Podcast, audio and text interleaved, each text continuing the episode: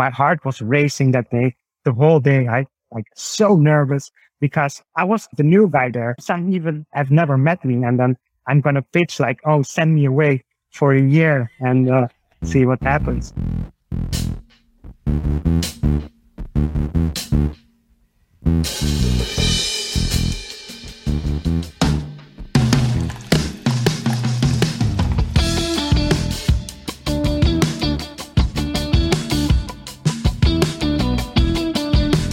Good evening, good morning, good afternoon, wherever you are in the world. And we are back with a new episode of Social Confoes. It's Tuesday.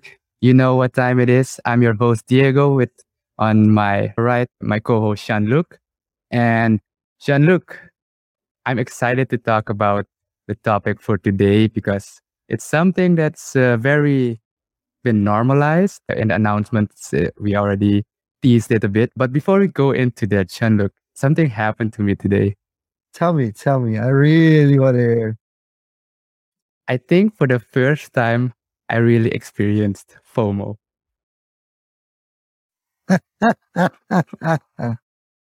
and it was NFT related. Yes. And it is the one project we we talked about. We we could mention it uh, later at the end. But yeah, for the first time, I actually because when they revealed everything today, the launch, the drop is tomorrow. Yeah. And I wasn't alone in the chat. I was chatting with a few of our other common friends, and yeah, both of us felt FOMO. But enough of that. How is are things in you for with you for NFT land? And then well, I I I mean, there's so many NFT drops happening, like so many happening this week. Packs coming on, a new pack coming out on Splinterland, a new pack coming on on NBA Top Shot like Eternity is coming out with a Shaq, a Shaquille O'Neal NFT. The NFT you just talked about, all happening. Oh yeah. Uh, and I'm like, where? First of all, I don't have the time to research them. That hurts me the most because I, we're busy with the social media conference Suriname. So I have no time to research them because we're busy finalizing the program. And I can finally say that we've decided like we're not adding any more anything anymore to the program. It's already 20 talks. It's already over 40 speakers. I think we've done enough to secure that this will be a good year. And I'm happy that we can leave it at that. But without further ado, let's let's go to our guest because I think it's definitely interesting to talk a little bit about our guest. And for me, it's it's always fun when I speak to old classmates, but like also old school members, like people that I went to school with. And it's always interesting to see which year. And I don't remember a lot from from high school I don't remember a lot from from from from any any school related stuff, but I do remember like being like 11 going to Atheneum and like as you can see still the facial hair game is not that strong and I still don't look as mature but I do remember like for instance at, at teenage, teenage year our guest already looked like he was gonna be like a, a man and a handsome man, and I was just like icky picky, like a little guy. So that's that's one of the things I do really remember, and it's always fun. I always had fun speaking with Saif whenever we didn't put that much effort, especially me. So sorry for that, Saif. We never, I never put in that much effort to to catch up or ask questions. But when he told me that he was coming, actually, we spoke once and then I completely let it go. And then the second time he was like, listen, I'm, I'm back in Suriname. And I was like, yes, okay, let's make it happen. Let's make it happen. I'm not going to forget it this time. And even then, he had to wait a couple of uh, weeks because I'm not as active on LinkedIn as I should be. I always like, I'm going to be more active on LinkedIn. So you don't have any idea how grateful I am to finally bring this topic to social confoes, but also how grateful I am to have Saif here in the studio with us. So, Saif, welcome to Social Confoes. And I'm so glad we made it happen. And I'm also so glad that we got to meet up this time around when you're in Suriname. Yeah, thank you, thank you, thank you for having me. Yeah, indeed, it was quite, quite, quite some communication back and forth, indeed. But I, yeah, I, I did see your post coming by on, on Facebook on social media, and I always thought it's kind of interesting what you do, and yeah, kind of wanted to yeah, be part of that for sure. And I, I do remember actually a, little bit about when we when we went to school together. It was the first year. It was also my first year that I that I came to Suriname, so to say, and, and I came to to Vrije Atheneum. Mhm. And yeah, I, I, also I don't remember a lot, but I, I, I do remember you. But I remember you as being like quite tall, uh, a little bit But tall, slanky, uh, very slanky. but slanky. Yeah, Yeah. yeah, and uh, good at sports and stuff. That that that that's the thing I remember. Yeah, that's it's it's a long time ago. I stopped sports when I got kids. I, I definitely want to get back at it because I feel I'm not as good anymore. But the interesting part is you took the road that I wanted to take. That after high school in Suriname to study in Rotterdam at Erasmus. I was going to do that. Then I took a leap year, which is also something that is becoming more popular now. But then I took a leap year and I ended up in Tilburg for some reason. But you went to Erasmus you finished your studies at Erasmus, and then, okay, you were you've spent part of your childhood in Suriname. How big was the itch after your studies to go back, and how much was there an itch to like, no, I want to stay in the Netherlands and start working here? Yeah, that, that that's a good question. So for me, I, I kind of like rolled into work, so to say. Like I started working already while I was like on, on the Erasmus itself because IT and, and, and web development, it was just like some, like a really big passion for me. And I, I wanted to dig into it as, as soon as I could. So while I was, while I was studying, I already, was looking at certain companies, etc. And Suriname was a little bit far away for me. I know there, I knew there were some roles available. There were some companies that would hire IT people, but there was not something concrete. And in the Netherlands, like IT people are, yeah, are, are well sought after. So yeah, I, I just started, started working there, got a job and like got a contract and yeah, got, got a ho- home there and yeah, didn't think about going back yet. So there are a lot of developers or a lot of IT related people watching to the live version of this podcast. You did Okay. you did full stack development. I have I don't want to go into the over overrated underrated yet, but like Okay. what what were like the the cool projects that you got to do in the Netherlands that you were like, okay, this is this is cool to start off like as as a starting a starting IT specialist that you got to work on. Yeah. So one one thing always um, got my attention was web development, doing things for the web because I think I like it because it's very fast. You like write a bunch of code and you just refresh the browser and yeah, you see something pop up. It's like very fast, very creative.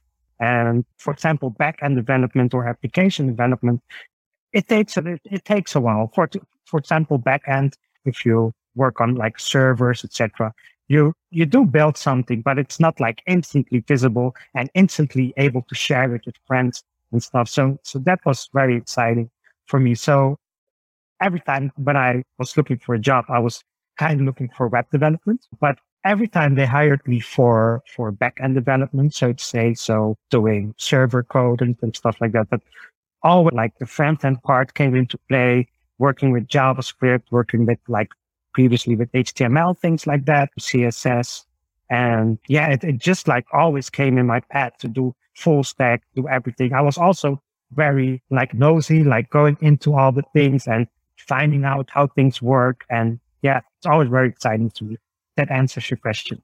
And just to stay on this topic, just for a little bit on the topic of full stack, as information technology expands, because the jobs, the specialties within IT, it, it just keeps growing. Now you got blockchain as well, etc., and everything. So, in the context of full stack, how realistic is it still to be considered full stack, and how do you define full stack for yourself now?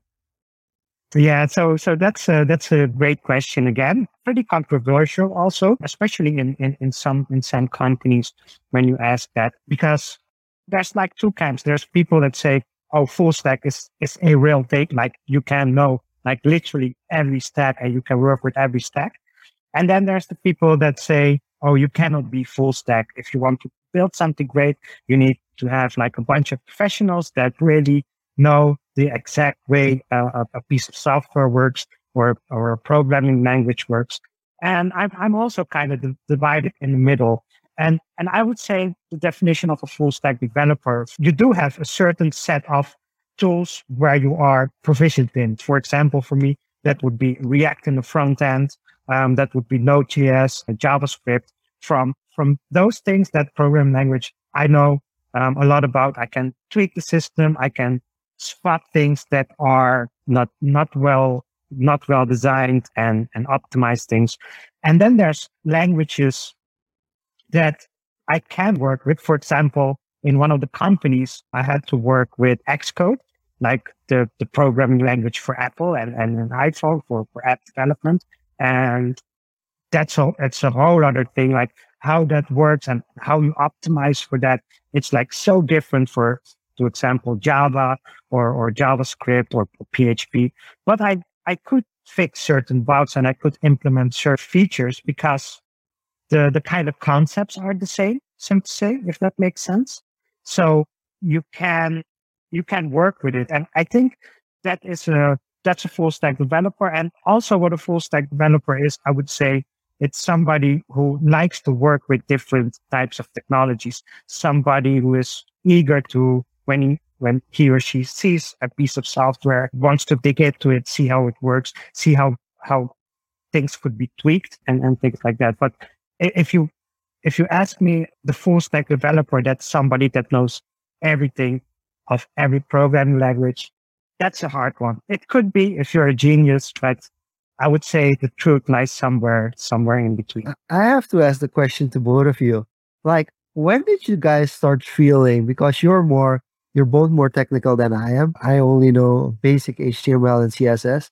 But like, where, at what point in time did the switch really become that CMS was getting like more standardized and everything was great. Either well, now it's almost no code, but back the already when when did the switch occur when people started to be like, okay, we just we just take a, a CMS and we just start using the CMS and we don't code websites from scratch anymore. Where did it for you guys start to shift? I, I can take this one first. For me, it was yeah, so for your information sake, I actually did information technology as well at the university. Started with basic front end, some basic databases, SQL, etc. And at the end of my time at university, I, I kind of had to make a choice. Do I want to go into, you know, the, the development side, the programming side, or do I want to go more the design side? Because I was also doing design, photography, visual stuff. Okay. And for me, it was I, I can do it. I understand it, but I really wasn't feeling, you know, joy or a continuous drive to keep problem solving. I know I could do it if I, you know, just sat down behind a PC eight hours straight, solve a minuscule problem, but then you reach a point of diminishing returns. And I opted to go the other route for design, okay. visual, uh, problem solving. I understand the code, I understand the concepts, and I want to bridge that language into actual interface in interfacing with the human. So it, it was around that time that I decided to make that paradigm shift completely. That was it for me. For me, and so you, you also asked like when did that shift happen to that that the CMS became more and more standardized? Yeah, I would say like in in the beginning, and then I'm talking about like ten years ago, we had things like Joomla, if you if you remember that, and like boards would Joomla was big here. Drupal was kind of big here as well. There were a couple of others. There were a couple of others. WordPress, I, really, really WordPress. I was pushing for WordPress because of these, but like ten years ago, people were like, "Nah, that's that's not something we right. consider development." You know, exactly. Yeah, it's, it's only now that I, I, in my perspective, that WordPress has kind of taken the mainstream. Yeah, the, the mainstream side.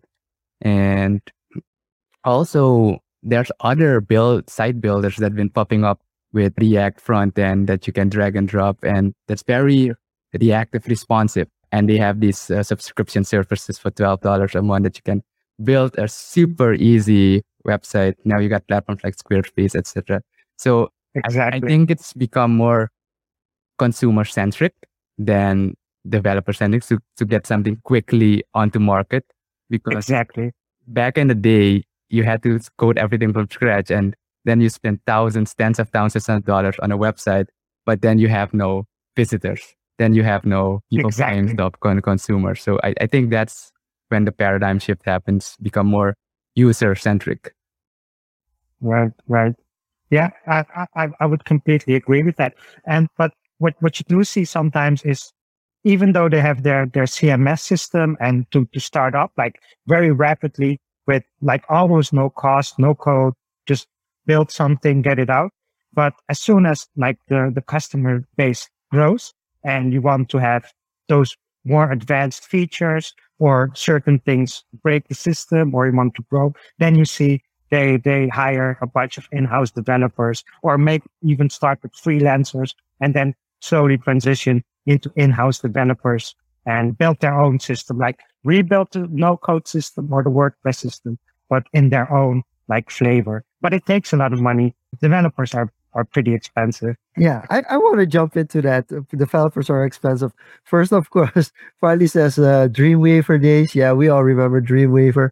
Oh, that was such an awesome Okay. feeling that you were already creating beforehand. And Gregory wants to point out that Diego trimmed his beard. Look, I was already thinking like Diego's looking fresh today. I wanted to make that note, but for those of you who are, are listening to the audio version, Diego is looking super fresh.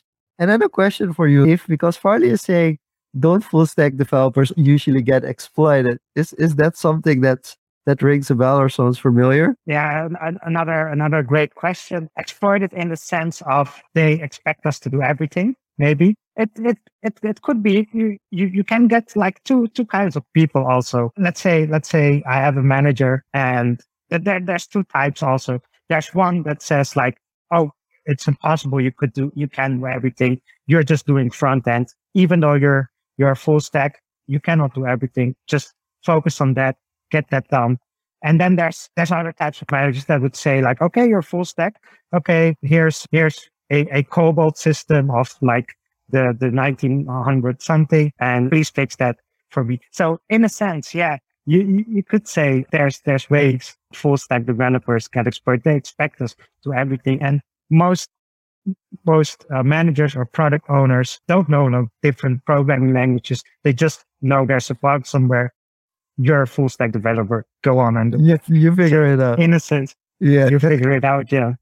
So okay, last question until we move from from the the the full uh, tech development days to to what we're actually going to talk about. Buonanotte from Neil. He wants to know a little bit what's the link. Is there a strong link between Erasmus and web development?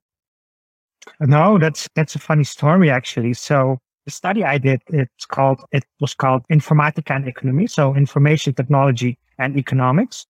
And a lot of the teachers there didn't think that study fits in the Erasmus University. They thought Erasmus University was something for for higher education, so something for managers and something for like for like top level like CEOs and things like that. Some of them thought like we're not going to teach you how to do development because that's to, to, to be ahead of IT. You don't know how you don't you don't need to know how to write code, and that's also quite a controversial um, topic because there's two camps in that too. I personally think if you're an IT manager, you should know something about IT and something about development and know what's possible, what's not possible, and follow the market. But there, yeah, yeah, there, they, what they were saying was, as a manager, you don't know, don't need to know anything about coding at all. You're a manager of the IT development. And eventually, It's they very controversial indeed. I can imagine. Yeah. It's it's it's like okay, you only need to know how to manage, but you don't need to it's yeah, it's the it it, it for me, Diego, it pretty much has the clothes in the dirt feeling, like the university saying like you don't need the dirt part. And like in reality, you do need the dirt part because otherwise, like somebody your team can tell you something and it's like you don't you don't you can't control it. You don't even know if it's true or not because you you can't actually have a look at it because you don't understand it. So yeah, I think it's very controversial. As yeah, I can I can imagine. Bridging that gap is important. Uh, yeah, go ahead, Saif. Yeah, but eventually, the year like one or two years after, um, they stopped that that that study. It's not given anymore on the Erasmus, so you cannot do IT anymore in the Erasmus University. It's it stopped after that. So you, Uh, you they guys- protested it. So you're an extinct you're an extinct species. Just like Yeah, myself. yeah. My studies, my the leisure studies is not leisure studies is not available anymore at the Tilburg University either. It moved to a different educational program. Hey, that only goes We're to kind tell of you. extinct. Jokes aside. oh, you're just you're so in NFT space right now. yeah, So uh, that's too bad. it, it- it's crazy. But go, coming back to Saif, so then let's switch it up a bit as we transition to the, the second part. You've worked at many IT companies, big companies, and as we transition to the other part, I, I want to know how, in your experience and what you've seen from other professionals in the space, how often do programmers, developers switch from company, and how easy is it to reach a like a, a ceiling at a company for your skills, etc., and then you decide, oh, I need to move on or try something new. How often does this switch happen? that's that's that's a very very personal thing so and and there's also like different types of programmers in a company for example you have the freelancers or uh, the contractors they usually stick around for for a little bit of time and and then they then they move on and then then you have like the the employees that are in-house and from my experience they usually tend to stay for a prolonged amount of years i would say at least five, six years until the project is ended or um, like, for example, what, did, with, what happened with me at my first like professional company. I was there for six years and I was kind of like, um, the prince of the company. Like we were the, the IT people that knew everything, every single thing about the system. You could wake me up like 2 a.m. and, and ask me like, how do I fix this line of code? And I would, I could tell you exactly which file, which line of code.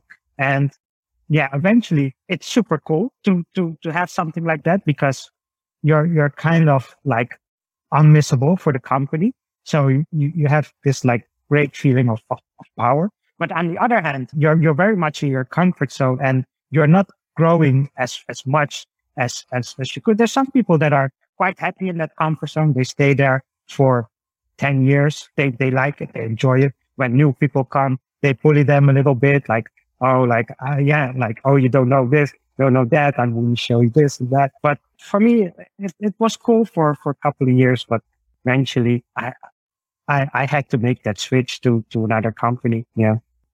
If, if that answers your question. Yeah, so it's very, very personal. And then uh, Farley snuck in another question and then we'll transition. What is the future of web dev? Let's say 20 years from now. And do you guys expect a drastic change in the way things are done today? especially with a lot of automation and everything that's been integrated. Yeah, ex- exactly. That's a that's a that's a pretty cool question. Yeah, I, I think I think our jobs will like switch a lot, and and that's like one of the things I, I find personally that that a a, a good uh, web developer or a good developer has. You should be able to to to switch like uh, what the market asks from you. I'll always try to be up to date, know what's out there, know what's play, and and and try to to switch.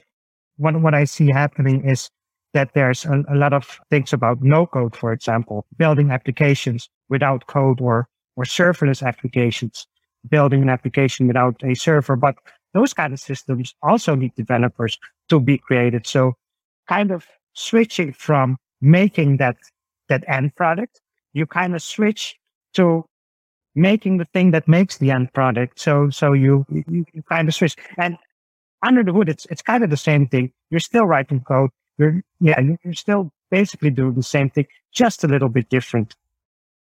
And and with AI, for example, I'm also doing some machine learning and creating like genetic algorithms and things like that. So there's a whole lot of stuff um, going on there, a whole lot of work there. And yeah, I, I think it will it will just like switch and, and we have to adapt to that switch. Yeah, so adaptability is very important.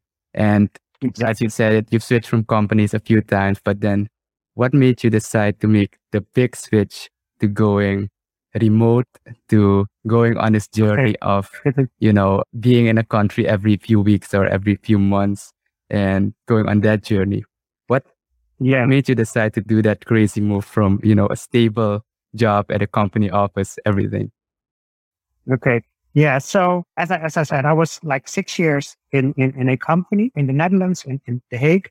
And yeah, as I said, I was, yeah, they called us the princes of the company would know, know everything. And yeah, and very much in the comfort zone. And I, I did want to grow. I did want to see other companies because it was also like a, a, a quite small company. I would say like about 20 employees in total and then a, software development team of, of four or five. And I wanted to see something more like, like one of those like big software IT companies that, that you heard of, that you hear of, you know? So while I was working, I, I went online in my spare time looking for a new, a new job.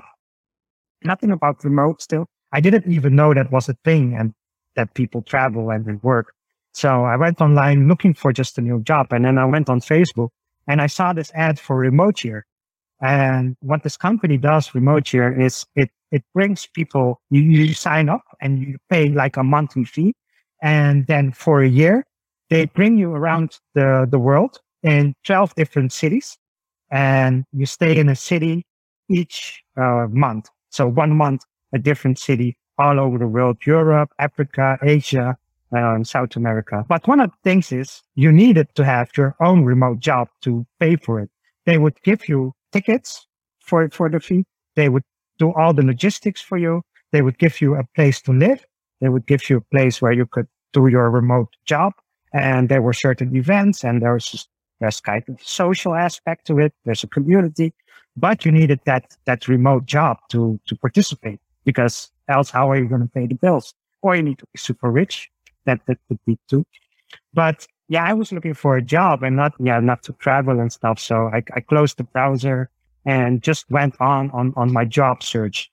And then I found this nice company in Rotterdam called Simco. Bigger IT company. There were five development teams, about 200 employees. Everything was like, like an oil machine, so to say. Everything was, was working, like great software. And I thought, okay, it's, it, it's a new job, a new challenge for me they eventually they offered me a contract in, in Rotterdam and I said, cool, let's do it.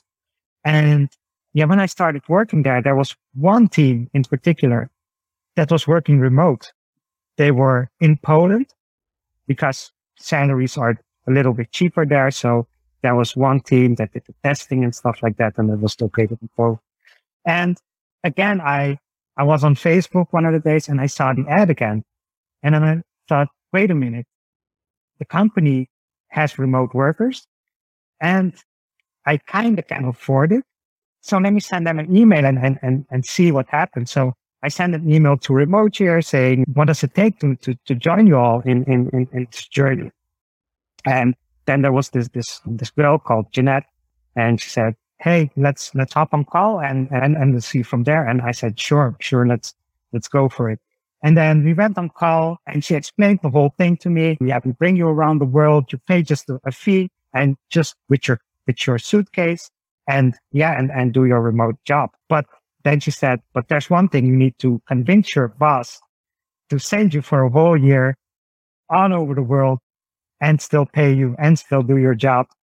And you've got two weeks to do that to convince your boss because the program is, it's getting full. I'm like, okay, yeah, that's way too much for me. I just started this job.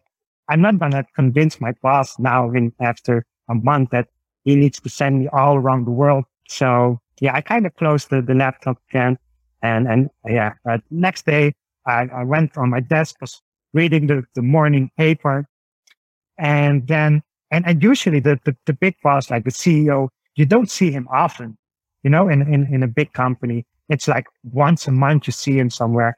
And then this this morning I can remember it vividly. He, he just like walked into our office and asked like, "How's everybody doing? Is everybody good?" I'm like, "What?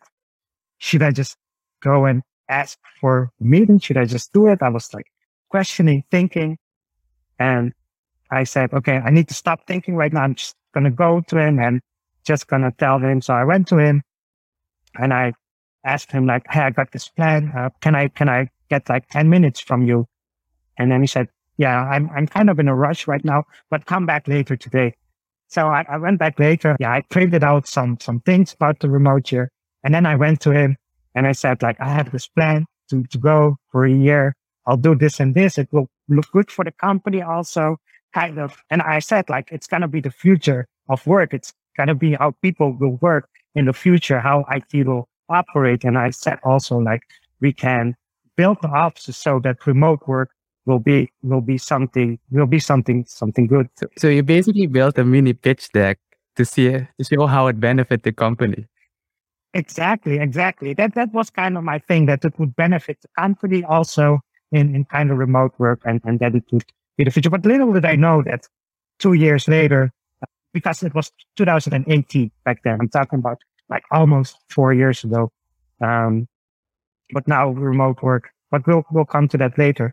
But yeah, it was like a mini pitch for, for the company. And he said like, okay, cool plan. Looks pretty nice. Looks pretty good. But I'm the CEO of the company. I cannot tell you um, what to do. You need to talk to the manager. You need to talk to the team and this and that. I'm like, okay, we're back to square one right now. So then I talked to Jeanette again and she said, like, I have this presentation for you, like kind of tweak it in, in your own way, make it, make it look good and then try to convince the people. So I took this presentation, made it like, like in the simple style for the company and like benefits for the company that it would save them cost. It would save them because we would get like free lunch and stuff like that. That they didn't have to give me then and all kind of benefits in the office I would save. So put it all in, in a presentation, invited the whole staff of the company, like all the managers and HR people and, and everybody that would have a say in it. And yeah, just send out the meeting and, and yeah, my, my heart was racing that day, the whole day. I like so nervous because I was the new guy there. Some even have never met me. And then I'm going to pitch like, oh, send me away for a year and uh, see what happens. And then I did the presentation and the way I set it up was, was quite nice too. And, and the CEO loved it. Like he brought it right after I was done. And I said, okay, I have one on board. And as soon as like he was on board, all the other people were like, this is great. This is look good for the company. It's, it's very like very futuristic and very cool. Nobody has heard of it, like working from all over the world. And yeah, then they said like, cool, go for it. And then I had two months to get everything ready for the journey. Wow.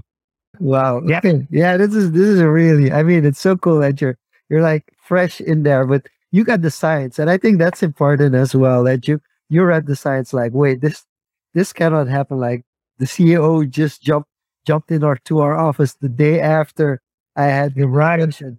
So it's it's really nice that that you did take cues, but I can imagine like the the the excitement. It's kind of like this nervous energy when you're like in in the new job. You're like the new person, and you have to pitch like an idea like this, right? And I mean, Diego, in, in Suriname, I don't see that going quite as nicely for most people. So I think it's it's a very very interesting concept, and I I mean uh, where you're talking about four years ago, 2018. So it's it's really interesting because the first time that these things became popular, these were like project based, right? Like go right. to a remote yeah. uh, location and then it would be a project for four weeks or for two months, and that was this. But it was never remote year for like a whole year. So that's something exactly. that I really think is really cool. But Diego, you had a question about this. Yeah, no, I was about to ask if you look back now at the pitch you did and with everybody there, was there anything in particular that you think that was the the hook that everybody aside from the CEO saying yes that got everybody oh it makes sense. It, it click yeah. So so one of one of the things that the company was known for and and the CEO really liked is being in, innov, in, innovative. So doing something new that that other other companies did not have. And one big problem also in the Netherlands is hiring um, talent. So hiring good developers. There's a lot of developers there. There's a lot of IT people, but hiring those good, like innovative, creative developers, that's, that's something really, really difficult.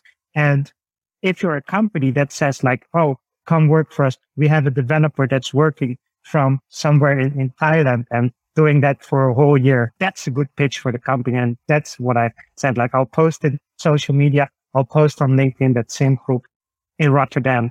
send me out and, and work and it, it will bring developers to, to Synthroop. So I think that was the, eh. that was basically the boy to make the job there look sexy and attract talent. Ex- exactly, exactly. Very, very I would say, yeah, but, but yeah, but one thing, yeah, yeah, I do, I do have to ask the question when you pitched it, like, how, were there people that were like, wait, I want to do this too? Did you get that reaction? Oh, I, that uh, that's still the reaction that I get from from everyone up, up until today. Like, how do you do that? Like, and they say like, I I want to do that, but then they have like a husband or a wife, they have kids, and they have like a whole family and a whole thing. So they they cannot afford to go like a whole year.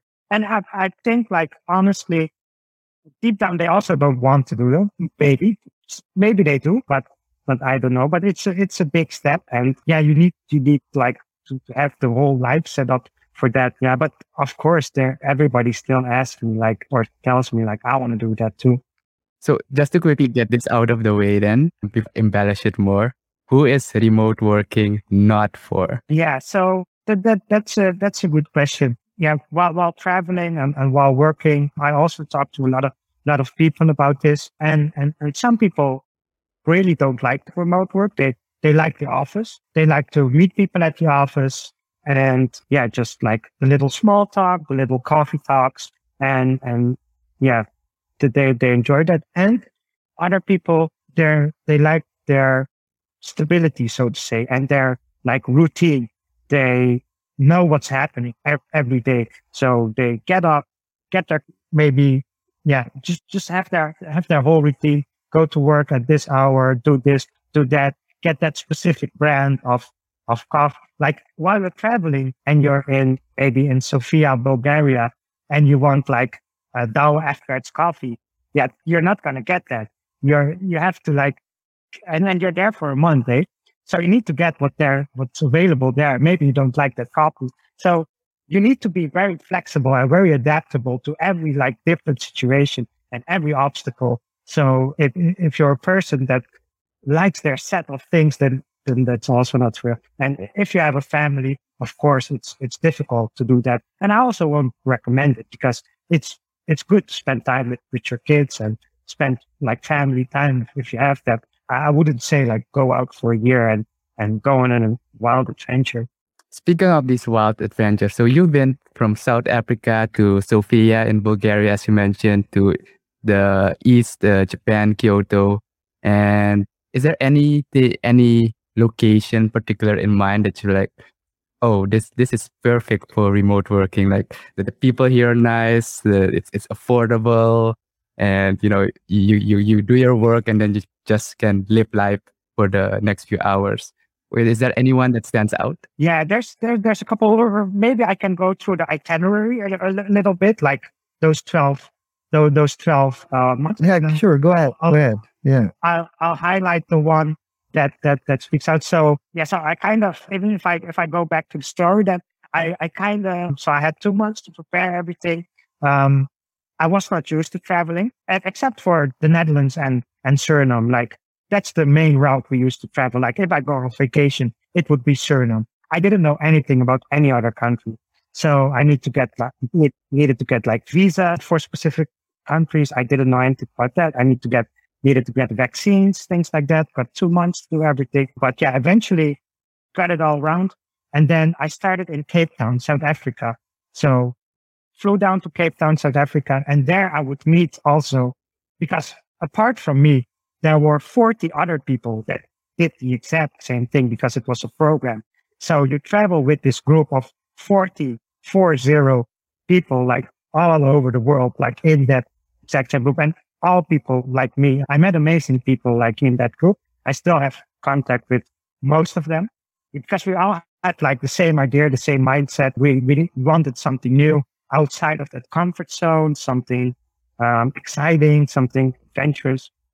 So went there, Cape Town, South Africa, and then met up with, with all of them. And then, yeah, that's, that's a great place also to, it's, it's it reminded me a lot of Suriname. The workspace also that they gave us was quite nice. And it reminded me of Suriname because of the nature. There's a lot of nature. People are friendly. People are chill. People are cool and relaxed. In the Netherlands, usually when you're when you're working there, the people are chill and, and cool and relaxed, but it's still different, you know, like the day to day conversations, like it's, it's a little bit different. So South Africa definitely was nice and relaxed and, and people loved the story. And then from South Africa, we went to, to Lisbon, to, yeah, Lisbon, Portugal.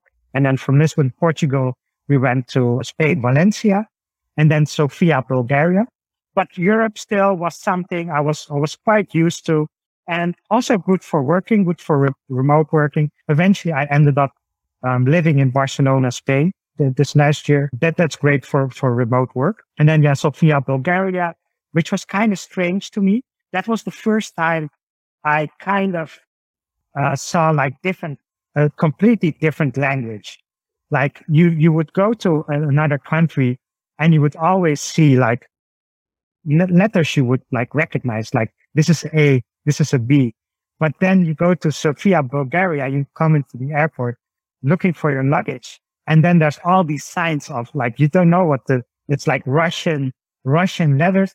And I'm like looking at it and we're looking at each other. And like some of us also didn't, there were a lot of people from the US also that never have left the country, the US.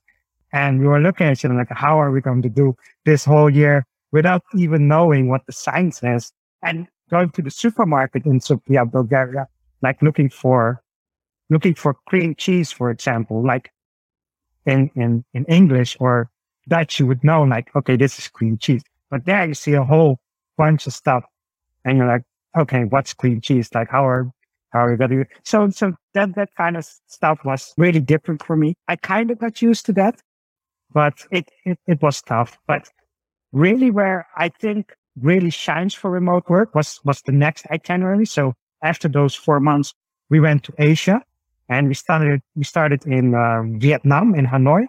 And then we went to Chiang Mai, Thailand and then Kyoto, Japan and Malaysia, Kuala Lumpur, I think it was. Yeah.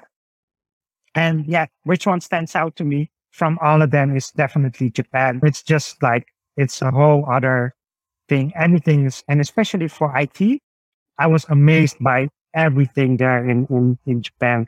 Like the details that they have. For example, like, like the, the sliding doors in, in Europe and, and here. We were used to the sliding doors. So you walk and then it slides open and, and then it closes. But sometimes when you're like close to it, it opens and closes like all the time if you're like in line and the light is like at the door. But in Japan, they have like a button for it. So you go, you press the button and it opens and closes. And it's super small thing and super tiny, but it was so handy because it doesn't like just open and closes um, every time. And like, it, it's a, it's a silly example, but there's, there's a lot of stuff in Japan that's really cool and high tech and everything is super clean. And then you get to the final four, four months. Yeah. And, and then, yeah. And then we go to the final four. So from, from Japan, we went to, we started in Peru, Lima, and then we did Colombia, Bogota, um, Colombia, Medellin, and then we ended in Mexico, Mexico City. And, and that was the whole thing. And but South America also, what, what going to say about South America, like in Suriname, there's, I think there's a big misconception of what South America is. Like if, if I, if I tell the people, oh, I went to South America, and then the first thing they ask is, did, did you not get robbed? Did they not like kidnap you? I'm like, no, no. And I've even heard people asking me like, if they see in your passport that you went to Colombia, don't they ask you questions? I'm like, no, they don't ask me questions that I've been to Colombia. It's a great city. And I recommend everybody to like explore South America, explore the continent that we're living in because it's, it's great. It's great for travel, great for tourism, also great for remote work. And so I think, I think in Colombia, a lot of things changed because I think 15 years ago, if you would go at night, you would still you would still see gunshots and those kind of things. And I think it has com- they have completely shifted everything around. And it's kind of interesting, like in your year, that uh, if if there's one country you spent two months, it's it's Colombia, which is really right. It's it's really interesting. But the question I have for you, like most most of the time when you have these kind of experiences, there's a point during that year that you're doing remote work at a location, and then the thought pops up like, "Whoa, I can't believe this is real." Like, where where did you get that that feeling that you were like, "Wait, this, I'm really doing this. This is insane."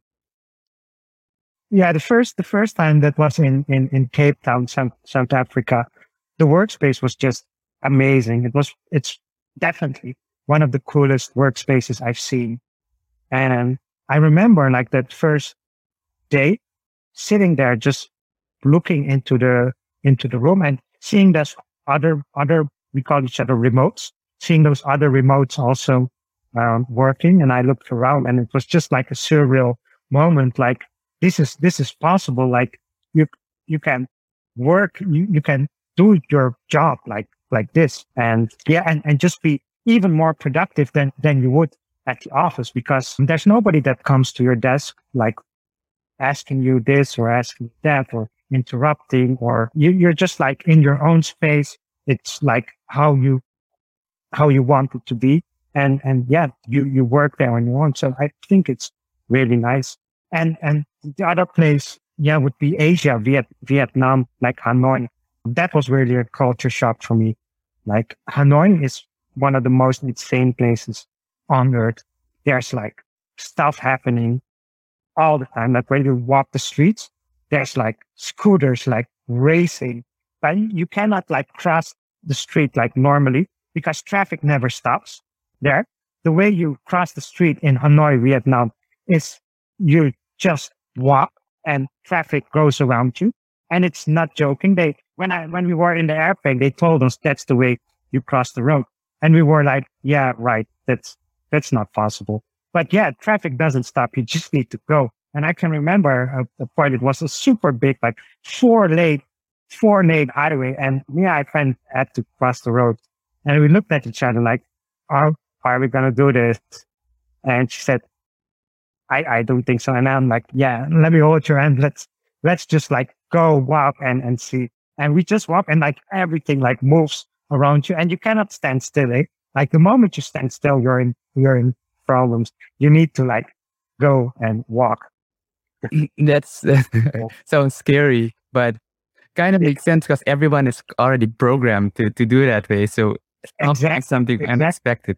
So that this brings me to a little bit of a the social aspect because as you said you you have your own hours you work alone you, you focus on work in a space but you're there with other remotes. So how was the social aspect? Because i assume it was the same group that went from country to country yeah. right? yeah. So how was yeah. the social life for you the social aspect that was it within that group or did you meet people in in those cities that oh very nice in a bar or something? What was social life yeah, like the social life was, was pretty what, what you would expect from 40, like forty individuals in their 20s and 30s. Because like it, it started from 25 ish up until like the 30s and the 40s even. Yeah. So yeah, we, we made connections, we made friends and also like networking was a big thing. I, I learned a lot about like different companies how they are set up, also a lot about freelancing and things like that.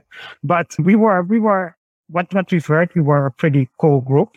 So to say there was not a lot of drama and a lot not a lot of this and that. But in certain groups, indeed, if you put 40 individuals together, you, you, you get some drama and yeah, in the community itself also. But I, I wouldn't say that was like the, like overshadowing the experience. It was there.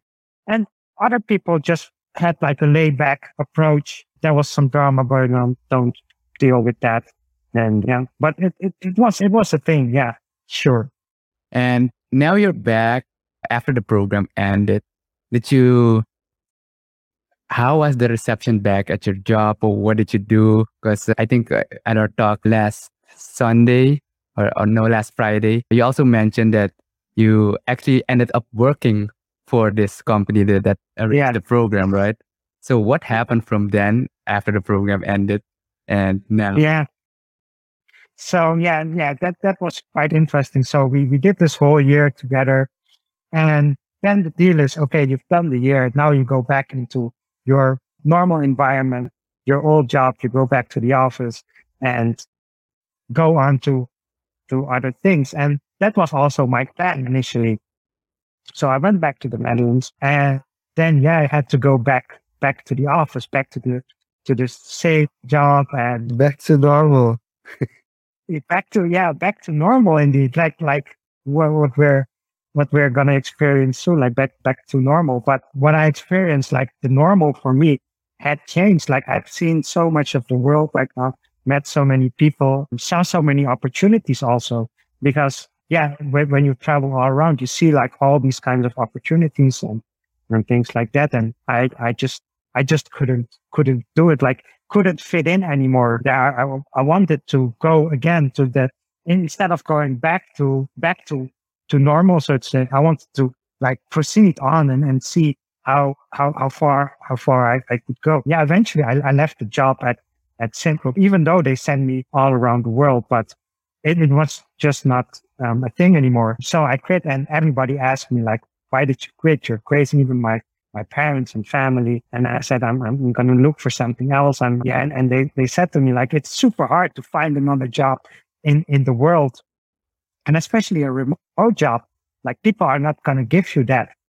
And I said, because I, I yeah, I, I made the step already to, to quit that job and then, and see from there kind of a, a bold and not too good move, I, I would say, because finding that job that I wanted, it took, it took a while. I would have interviews each week and each week uh, they would say like, no, that's like remote work. It's not going to work. Um, we're not doing that in the company. There's even people that said to me like, yeah, I'm like, it's people are never going to hire remote workers to, to So do a job. just to because- clarify, this was after you quit from Sim. Uh, yeah, af- after, after so then you apply for other jobs again. I, I have to ask the burning question though. How did the CEO take it? I mean, like you convinced him to do this, like, and then you coming back and like not. How did the CEO? Did he ever talk to you about it, or was it like he? It, there was no conversation. Yeah, that's no. There, there was a conversation, and I, I, I did, I did thank him. But it was also, um, like we did, we did like a project also. So that that whole year, also in in the company, we did a project and we launched that project. So it was also, also like project wise, it was a, a good moment to to to So the quit with, project uh, itself, the project itself was a success. the project itself, and even we won an award for the for that project. What we what what we did. Okay, awesome, awesome. So yeah. So so it, it was pretty cool and I, I think they they were satisfied, but yeah, completely how how they felt about it. I don't know. But yeah, there there was no way to to to to, to proceed like in that same setting. Yeah, so I, I went on new interviews. People talk, like I, I was chatting with with one with one recruiter on, on LinkedIn. Like I'm looking for a job for for a remote job and this and that. And he said, I need to call you right now. And then he called me and he asked me like, why, why do you need a remote job? What are the benefits? And then I, I, I gave him the benefits. Like I could do my own workspace. I can like, I can like schedule my own time. I avoid like things like traveling to work because in Netherlands, I was also stuck in traffic for two hours a day. And then it's like 10 hours a week. That was like so, so much time wasting there. And, and all those things I, I, spoke to him about. And he said like, yeah, no, that's, it's not gonna, it's not gonna be a thing in the Netherlands. We, people need you in the office and need to see you face to face. And I, I can remember this vividly. And I told him like, no, you watch in two years or three years from now, this is to be a normal thing that I'm doing right now. And he said like, I will, s-" and he said like, yeah, I'm a recruiter. I know. So yeah, Anil, uh, but yeah, Anil is a very huge propo- ambassador for remote work. And he says once you go remote, you can't go back to the office. yeah, yeah, it's, it's, it's a thing. It's, a It's thing. not completely true, but but but we'll get into that. Yeah. But yeah, to, to, to finish out the story. So eventually, eventually after a year of looking for a new job and my family also telling me like, dude, you need to go get back to work. Like you cannot keep doing this. So eventually I found this company in Spain called ThoughtWorks. This is a software consultancy, pretty huge multinational, pretty cool company. If you know about agile development and, and Scrum, etc., this company ThoughtWorks is founded by Martin Fowler, which was one of the people that wrote the Agile Manifesto. So Agile and Scrum was like pretty huge in, in ThoughtWorks, pretty amazing company, but it was an office job. So, and I wasn't sure them back then. And they said, Hey, do you, do you want to, do you want a job here in Spain? We'll buy a ticket for you and we'll, we'll make sure you have like housing and stuff. And then it was like February 2019. So I started talking to, to them, um, like it was like right before the pandemic. Was it 2019 or 2020? It was 2020. 2020 was, yeah, it was 2020. Yeah. So, so I started talking to them in December 2019. And then, yeah, you got there right when the pandemic started, basically. Yeah. So yeah, they they sent me a ticket. I, I went there. I did an interview there in, in that week. They hired me. And I was a, re- a, remote worker, so all I had was a suitcase. So they asked me in, in February, like, do you need to go back to the Netherlands or to Suriname to get your stuff and, and come back? And then you can start the next month. And I'm saying, I said, no, I got my stuff with me. I can just start right away. I started right away. Next week, full lockdown, no office work, everybody working remote. So yeah, that's story. And that's how I get got back into remote work. I, I kind of gave up on the dream of doing remote work, but because of the pandemic, I was kind of forced back into doing remote work at ThoughtWorks, an office job. And yeah, from there it started, spark started again to do fully remote. And yeah, quite, quite interesting. I have one, I guess, question about the, the program. Because Devin says, dang, that's a thing, right? And usually people don't know it's a thing. Or as you said before, you either need to have a, a job that's well paid. So what range are we talking about uh, budget for someone that wants to do this? Yeah. So yeah, then a little bit about about the, the, the program work. Or, or, let me start like this. So I, I, did ThoughtWorks for 18 months and, but I was still in the community of, of Remote Year, this company that brought me this year because we're in this big community of 2000 plus remote workers because every time new digital nomads join the community. So eventually they wanted to hire developers and eventually I got a job at, at at remote year because during the pandemic, the company kind of shut down. They, they kind of went bankrupt. Nothing. So they went bankrupt. Like all the people that were traveling with that company just got stranded where they were. And then eventually stuff started up again. They got like new management. They got now a company called um, Selina. They, those, that company does hotels all over the world, bought remote year. And now they have new management and now they want like an in-house development team. And I'm one of the first like in-house developers that, that joined remote year. But also coming with that new change of management, they also offer different packages. So they have now the 12 month program. That's what I recommend though. That changes your life completely. But then again, they have like the four month program right now. So you can do four months and you can even do a one month program. So if you want to come into community and just do a one month program that's available too. And they have like retreats. And, so they have like all kinds of different stuff right now. But, and I don't know the prices from the top of my head, but it's around the 2000 US dollars a month. That includes your, your flight tickets. That includes your accommodations. That includes a place to work in each city. And that includes like events and access to the community. So all in all, if, if I, if, yeah. So go on. No, it, I, I, I, am doing the, the math and if, if you average like seven Ethereum, something like that. yeah. But, but if the, the way I did the math was like, I was living in an apartment in the Netherlands where I paid around thousand to 1200 uh, euros um, a month. So I kind of sub, sublet that apartment. So that's already at 1200 to a 1000 I saved. Then I had a car which you pay like a couple of hundred dollars for a month and then gasoline and all that kind of stuff. So you save on that. And then yeah, then then you pay for the work. So it, it kind of it kind of evens out. And then there's a lot of costs in your life that you can just save on. Like if, if you put it all together, like for example, gym memberships, memberships to this, memberships to that. And yeah, and, and, the, and life in the Netherlands is pretty expensive because they travel to cheap countries like Asia, Thailand, where you can get a meal for $2. So I don't know. It, it, it kind of balances. Yeah, it averages out to substitute. Yeah. For, for here, it would be a bit more challenging, but yeah, for in the Netherlands, I, I could see it being pretty affordable actually. Yeah, yeah, and and for for the US too. For here, yeah, yeah, two thousand. So, Jean-Luc, looking at you, do you think uh, I'm looking at the time?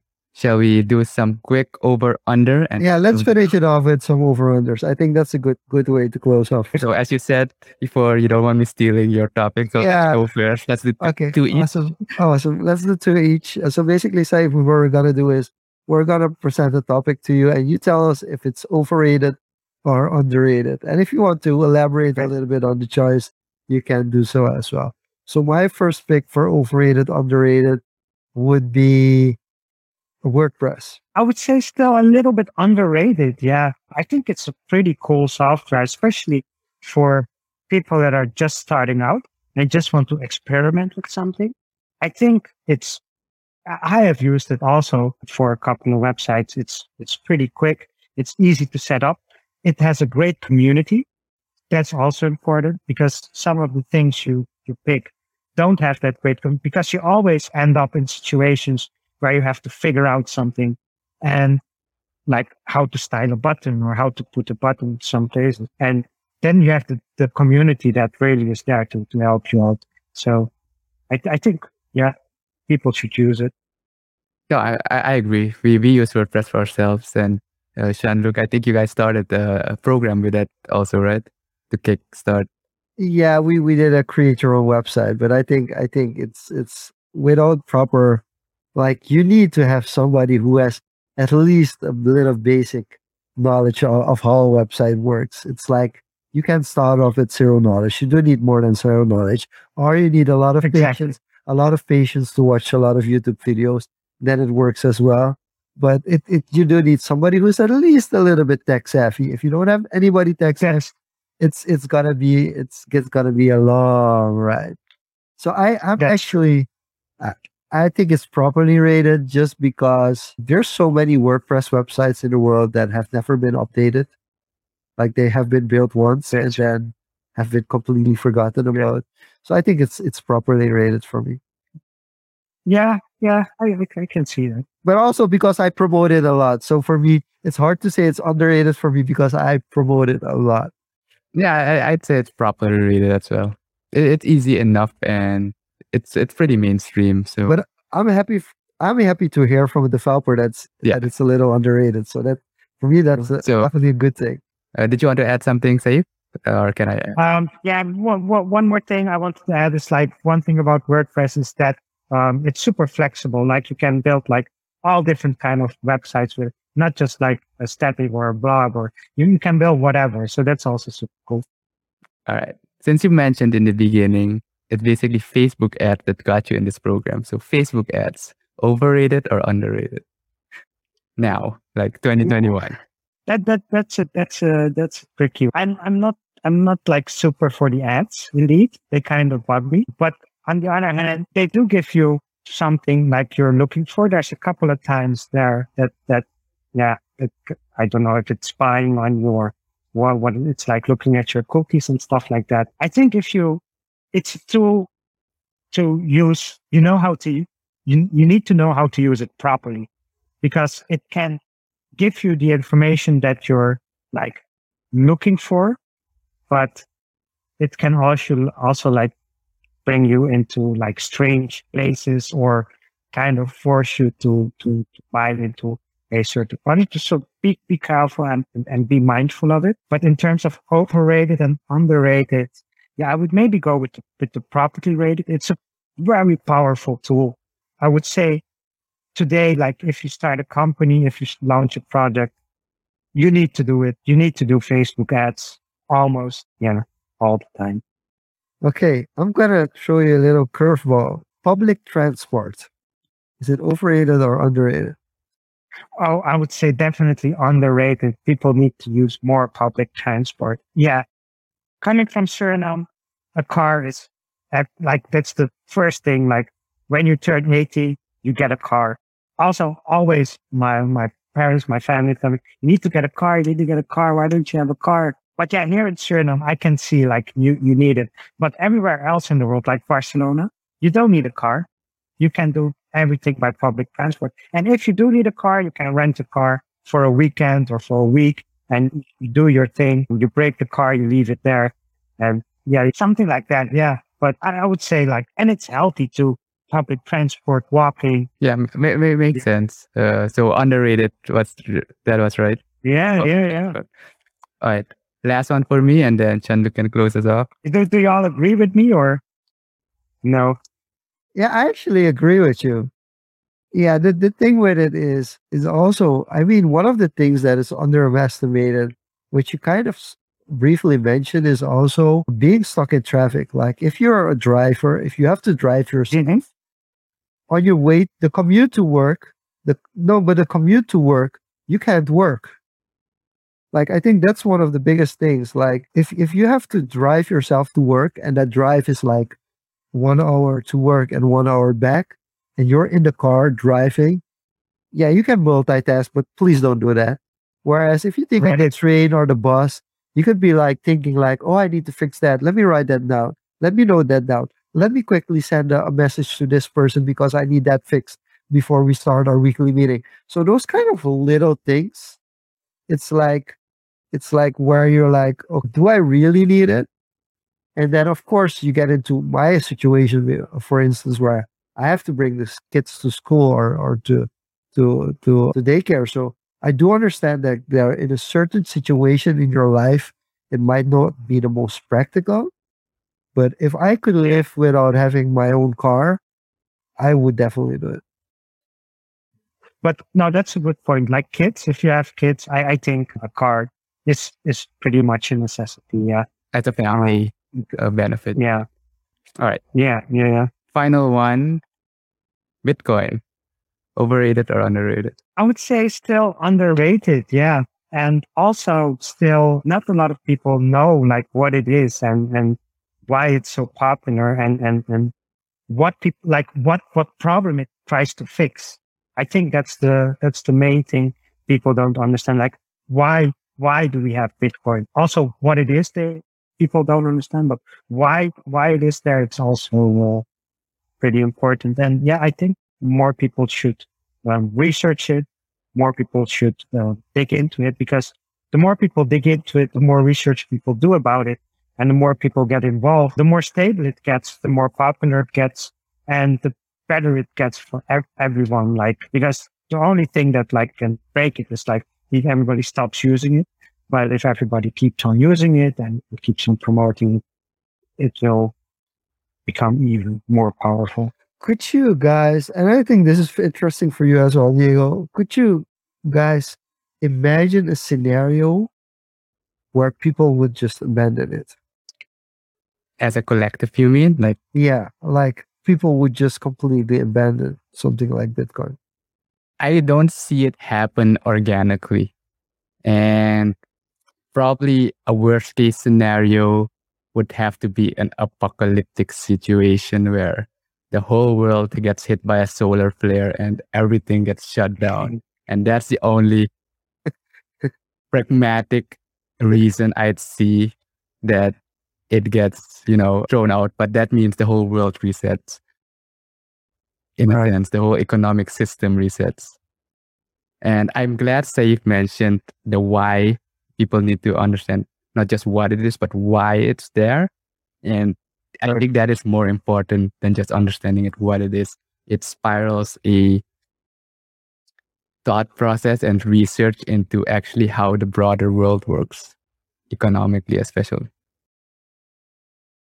Yeah, exactly, exactly. And I, I think it's always, always important for people to understand the, the why of something like what, what, what problem does this thing solve. And, and if you if you know that, then then you can then you have a better understanding let's go full circle on this. So to close it off, what's the why of a remote year?